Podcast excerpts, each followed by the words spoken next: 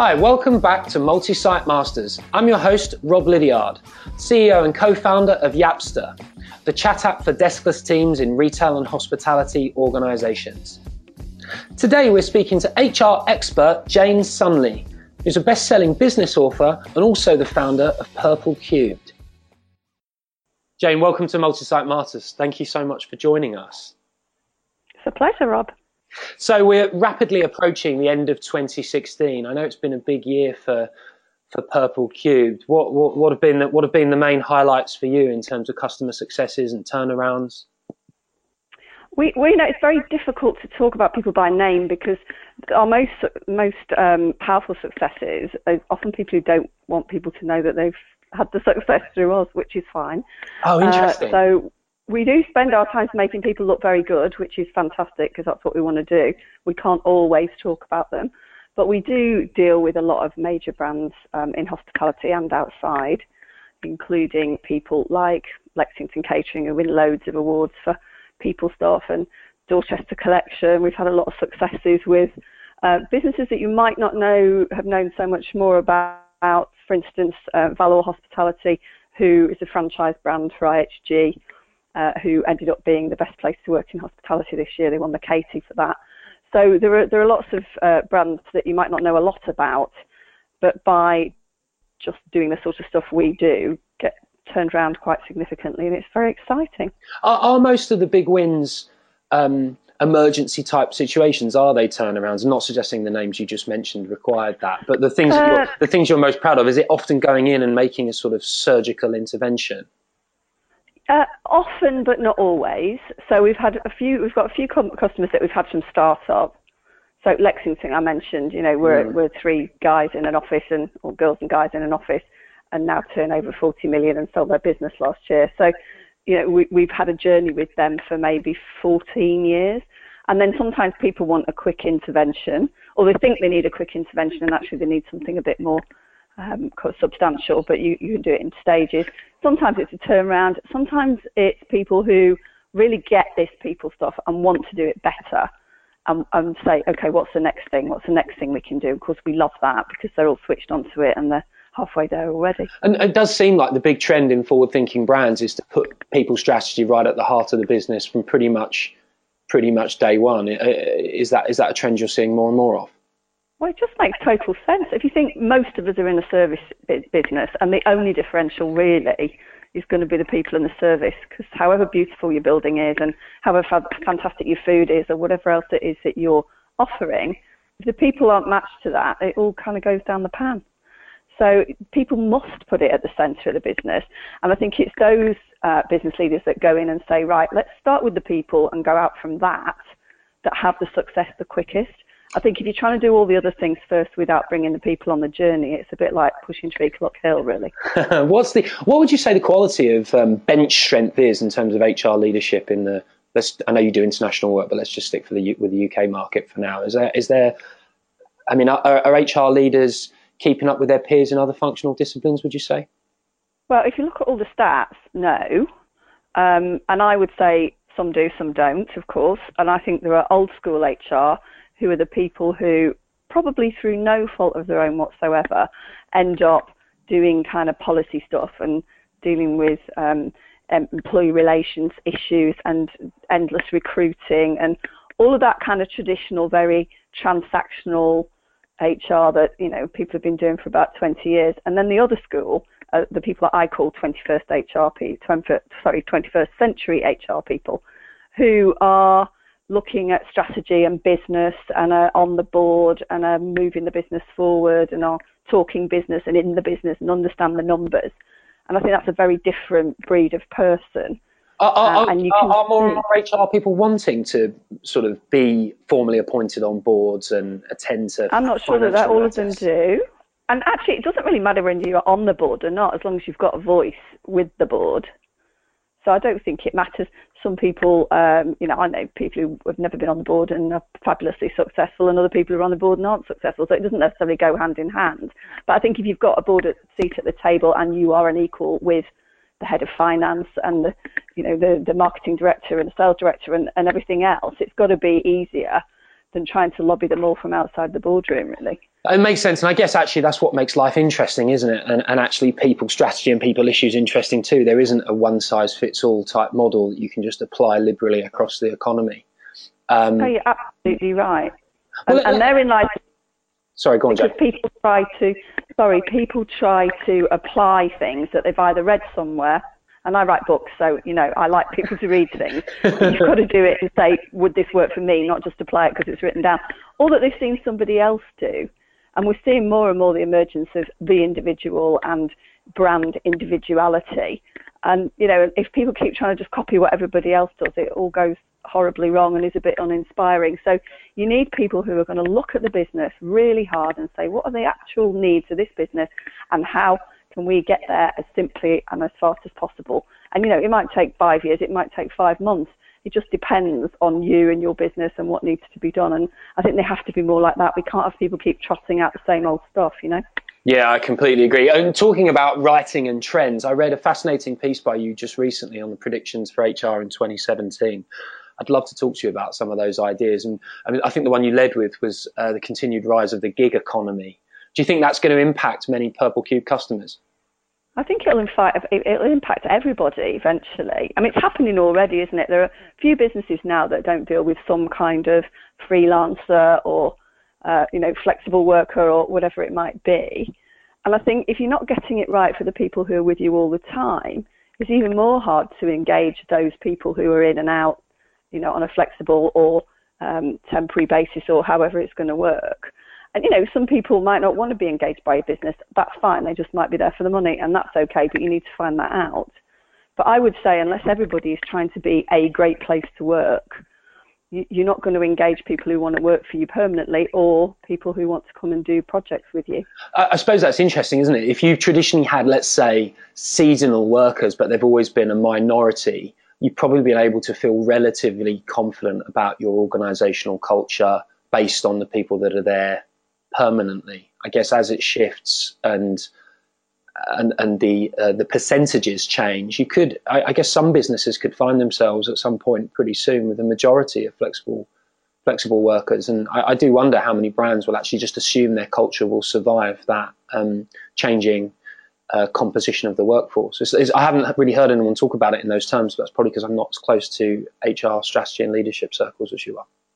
I think it's just about people knowing that this is going to happen and thinking about it now. Because typically, what happens is everybody's so busy firefighting, particularly in this very uncertain climate that we've got. You know, they're all kind of doing the short termism bit and think, oh, I'll put that in the too difficult list and I'll think about it later. But actually, these things will be upon us. So it's not about, you know, sitting there for days and having a massive strategy. It's about going, look, this is going to come. What kind of things can we start doing? Just to make sure that our culture stays strong or that our culture is very apparent. So, for instance, people might look at um, employer branding. So, you know, how does the world see me as an employer? Because everybody puts masses of resource and time and effort into their customer facing brand.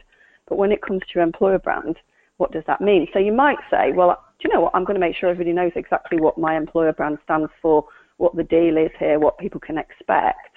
And you know, if that's all you do, well, then at least people know what they're going to get, and you've got a bit more of a chance of keeping it pure if it's all stated and written and it's not just something that comes out of the ether. Yeah. Yeah, I understand that, and I, I, I actually remember the um, another one of the trends that you mentioned was this idea of focusing on the employee experience. Um, yeah. Did you did do you think that, that, I mean is that related to the first trend in terms of the gig economy, um, or is it is that a distinct point from that? Well, I think it's related, but I think you should be doing it anyway. Uh, you know, because the employee, today's employee expects to have a great experience. That's the way it is. In the olden days, people just kind of dealt with what they were given and what was thrown at them, and they sort of did it, and they were grateful for the job. And it, it's kind of not like that. Attitudes have changed, which is brilliant because they should change. I mean, who wants to have an oppressed workforce? Well, I, I, I, saw I saw something hilarious on Twitter about a, a couple of weeks ago, maybe that there was some, there was a I think there was a tennis match going on in Purple Cubed HQ off Tottenham Court Road. Uh, oh gosh. Oh, so you you were not the tweeter or a participant? Is this did this happen while you were while you were? Um, no, we all participated. I'll have you know, but I won my round. I'll just have you know that. Um, um, no, you know, I don't want people to think we all sit playing tennis all day. But you know, we have a, um, a monthly birthday thing where you know th- there is going to be two or three birthdays in a month, so we have a bit of a celebration, and each group of each team take it in sh- uh, in turns to do the tennis match, or not the tennis match, to do the celebration. And sometimes it's just a drink, or sometimes it's you know whatever, something else, an activity. And this time they decided they'd have a tennis match, uh, a Wimbledon themed birthday event in November. Um, uh, with strawberries and cream and um, fizzy drinks and a bit of tennis. I thought it was, I thought it was really cool, uh, and I know I've mentioned this to you previously. I, I sent uh, an email some time ago to um, uh, to Joe Harley in, in, in Purple Cubed and, and, and, got an out of office saying I'm on annual leave and um, and Purple Cubed believes in uh, work life balance and and you know treating each other the way we wish to be treated. So um, you know I'm, I'm, going to be back on this date, and I'd, I'd love to reconnect with you when I return, but I'm not going to be monitoring emails while I'm away. I thought that was really interesting. I mean, what other examples of well-being and flexibility do you do you, do you think that forward-thinking employers should be thinking about, whereas perhaps they might not have previously? Because I'd actually never seen an out of office like that, and it's something I immediately well before I, ripping off. Yeah, before I answer that, um, the other side of that is that those emails don't even arrive into the inbox because we had our tech guys set it up, and you can do it quite easily apparently. Um, set it up so that when that message is on, nothing arrives, so it all gets ah. bounced back so when you come back from holiday, there is nothing in your inbox, which is the biggest treat ever. Because you know it's like when you go on holiday, and if you do think, oh, I'll have a few days off and I won't look at my phone much, and then you get back and you've got 500 in your inbox and you spend another week trying to get through them. So what happens with that email thing is you just don't get anything. It's it's really good because I, I, actually you're you're right. Um, you can come back and deal with the 500, but I think quite a lot of your most attentive people probably try and get a running start and actually end up shortening their holiday or having totally, introducing stress totally. at the end of the trip, thinking about what what awaits them. Um, yeah, exactly. And and the, they don't have to do it. You know, if you if you want to go on holiday and do your emails, that's up to you. But it, it's just a, a choice because this is back to being the individual. You know, I've got some people in my business that would freak if they didn't look at their work e- emails, and that would stress them out more than not having emails. So it is about personal choice. So to answer your question, I think there are lots of things you can do. Um, the important thing is to ask your people, you know, what would make this a better place to work. So um, I was mentioning to Sam yesterday, actually, there was a there was a case study a few years ago. Um, QuickFit, I've got an insurance um, call centre, and they got all of their people together and said, okay, go off and work out what would make this a great place to work. And the sort of things they came up with were things that the leadership would probably never have thought of, like um, having a concierge, so that you know if they had to make a phone call or make some arrangement or have something happen at a certain time, when they were merrily working away in their call centre booths with their, you know, their headsets on and doing the other things, that they could get someone just to do things for them that would save them a whole load of time and hassle. So another thing they thought of was that they would like to have some of their holiday days in two-hour blocks. So instead of having to take a whole day off to go to the kids' nativity or the, you know, to the doctors or something, then take a two-hour a block. And of course, you know, when they did this, their engagement scores and all the rest of it shot through the roof because They'd been asked, somebody had listened, they did it. It didn't cost them anything to do that particularly, or a little bit. Um, so I think it's about asking them because I could reel off a whole load of things, and there's loads of lists in my books of great things you could do for your people. But it's about finding out what would really make the difference. You know, people might hate playing tennis in the office, you know, so don't do it. There, there, are some companies that go bring your dog to work. You know, some people might hate to have a dog in work. you know, so it's not just about the fluffy stuff. It's not just about the free fruit and the gym membership and all those things. It's about saying what would make a difference. So you know, if your people are, if your banqueting waiters are stressed out to the ends of the earth because they haven't got enough teaspoons, then you might be, you know, engaging them by buying some teaspoons. You know, it's sometimes that simple, but find out. It's so interesting. You, you use the word engagement there at the end. Um, everybody seems to be talking about employee engagement at the moment. What does it mean to you?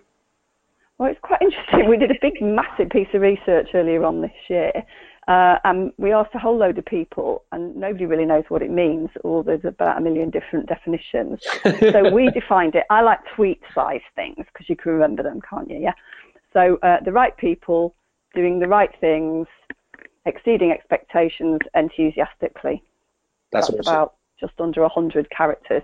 And actually, that's what employee engagement means. You know, you've got to get the right people in the right place for your culture. You've got to make sure they know what they're supposed to be doing and what a good job looks like. They've got to be willing and, and able to do it. And then they should be aiming to do better than the expectation. So that's it. The right people in the right, doing the right things, exceeding expectations enthusiastically, sort of says it really. Um, and I think if people just got it down to that simple thing and said, right, how can we actually achieve that? What you're looking at really is the whole employee lifestyle cycle, you know, getting them in through all the things you do with them, and it all has to be joined up, or employee engagement does not work. Yeah, I mean, it's interesting as well, isn't it? Because you talk about, you know, HR, HR as a business leader um, earlier in our, our conversation. It does seem to me like um, stripping back what you mean by employee engagement to the essence of it like that, I'm sure makes it easier for some of those other personality types that typically occupy the different functional disciplines. I'm thinking of, yeah. of trading directors, operations directors, finance directors. I suspect they find it easier to see how that then connects with their own or the corporate objective, and it's not something that can be part, you know, can be sort of um, parried away as soft and cuddly or not business focused or any other sort of um, cynical, trite um, dismissal of people's strategy and priorities you know, where money's You're so right. You're so right, Rob, because you know, as soon as you go employee engagement, everybody goes, "Oh, really?" You know, so the HR person's job is probably not to even use that phrase, but is to explain the business case, because you know we've got a whole load of case studies on our Purple Cubed website about you know where people have done this stuff, and it's hard business evidence, it's numbers, it's results, you know, it's it's scores, whatever it might be, not engagement scores, but customer service scores or repeat business or spend per head. And I think that's what the HR person has got to do. You say, look, there is a direct correlation, and here's a load of evidence. So this is why we need to do it. I think what tends to happen is people do a survey and go, oh, our engagement's this, let's get it up a few more points. And honestly, the measuring of it is, is not really the priority. It's the doing the things that actually make the difference. Yeah, it's interesting. How, how confident do you think most HR leaders are using data? Because I recall that was another trend that you that you've signalled for next year. Yeah, we had um, a business breakfast about this the other week. Actually, it's quite interesting that everybody's talking about analytics and everybody's talking about data and predictive analytics. So you know, data telling you what might happen, but also prescriptive analytics, which is data that tells you what to do. And I, my view on that is, you know, stop sweating it. Don't worry about it. Say, what metrics do I need out of this business? And how can I easily get them? And that will mean you have to digitize something because you're not going to sit there with a spreadsheet, although believe me, many people still are. Yeah, I bet. You really shouldn't. So, yeah, digitize, but get the information out that you want rather than reams and reams and reams and reams of reports that actually you haven't even got time to think about. So it's better to measure three or four or five things that are going to make an impact to your business, and these things will evolve over time. And just look at that. And I, you know, it really worries me when people put in these massive systems that give them tons and tons of data because no one has the time to even read it. Yeah, I, I mean that absolutely makes makes sense. It's something that that, that I see in my in my business too. Um, do you do you see any? Do you detect any differences in competencies or natural sort of skills or interests for the new generation of leaders coming through? You know, the the much maligned millennial class, for example. I love the millennials. People moan, and, moan about them, but you know, they are ambitious, positive. They don't think there's anything they can't do. They can go and get every bit of information. You know, there's there's nothing that they can't work out somehow. and I see it with my own children. And I just love that because it's uh, nobody's kind of dithering around and not wondering what to do. And I'm not saying the other generations are ditherers, but you know, it sometimes takes other generations longer and then perhaps not as confident. And I think it's great to have the confidence of youth. You know, when people say, "Oh, they always want a promotion," well, brilliant, good, that's yeah. great. You know, you can manage that. It's like, oh, but they don't want to go on my three-year management oh. development program. Well, fine, let them do it at their own pace then. And if someone gets through in six months, then great. You know, we just need to be a bit more flexible, really. And I think the fact that they are digital natives, and you know, some of the, some of the other generations are not, it's got to help. It's got to help your business that, if you just let them do what they're good at. That, that's fascinating. Actually, that's a lovely point to, to end on. I just, I'd love to ask you: Do you do you feel like leadership development needs to be more more flexible? And what what are the failings that most organisations will have in their leadership development programs at the moment? Whether whichever generation of of colleague um, they should be looking to attend to. I think uh, failings are sheep dipping people into standard programs without finding out what they know and what they don't know. Yes, sheep dipping. They do. They sheep. You know, I, I, I still go into businesses and they've got a book with all their training courses in that people go through. Like, who wants to sit in a classroom, really, these right. days? I mean, you know, that's not how people learn. And, and there are occasions, don't get me wrong, there are occasions when you might want to get people in a room together, but don't just stand there and talk at them. You know, I call it chalk and talk. Don't chalk and talk at them. Say, right, okay, here's a business topic that we're going to look at what do you know about it? How does it work for you in practice? What challenges do you get?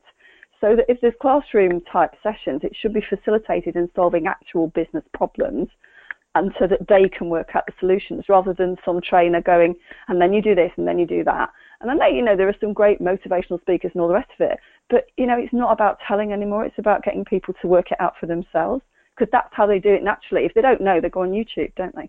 So get people to think. I think one thing millennials probably do need a bit of help with is really thinking deeply because they have a lot of access to lots and lots and lots of information. So there's a, a, quite a, a superficial um, look sometimes at a lot of things, and sometimes about no, let's stop and let's look deeply. So I think one is stop sheep dipping into all these courses and things. Um, two is I think look at all of these low cost, no cost ways of developing, like mentoring. So when I go and speak to big groups, and I say, put your hand up if you've got a mentoring program. I'm lucky if I get two people in a room of maybe 300 people. Oh, wow. Um, so things like mentoring, things like shadowing, swaps, projects. There's all sorts of things you can do with people that make learning live in the business every day. And the only way you can make that work is to say to people, you are responsible for your own development here are all the things that you can access and all the tools, and here's a nice digital system that will allow you to track what you do and all the rest of it, um, and, and then go from there and get them to drive it because not everybody wants this stuff. And you know, you, you soon see who your emerging real, really talented people are because they're the ones who are, you know, eating up all the learning and progressing through all the stages and doing all the stuff. So I think leadership development has to be like that and not just wait until you go on the next course on your program, really.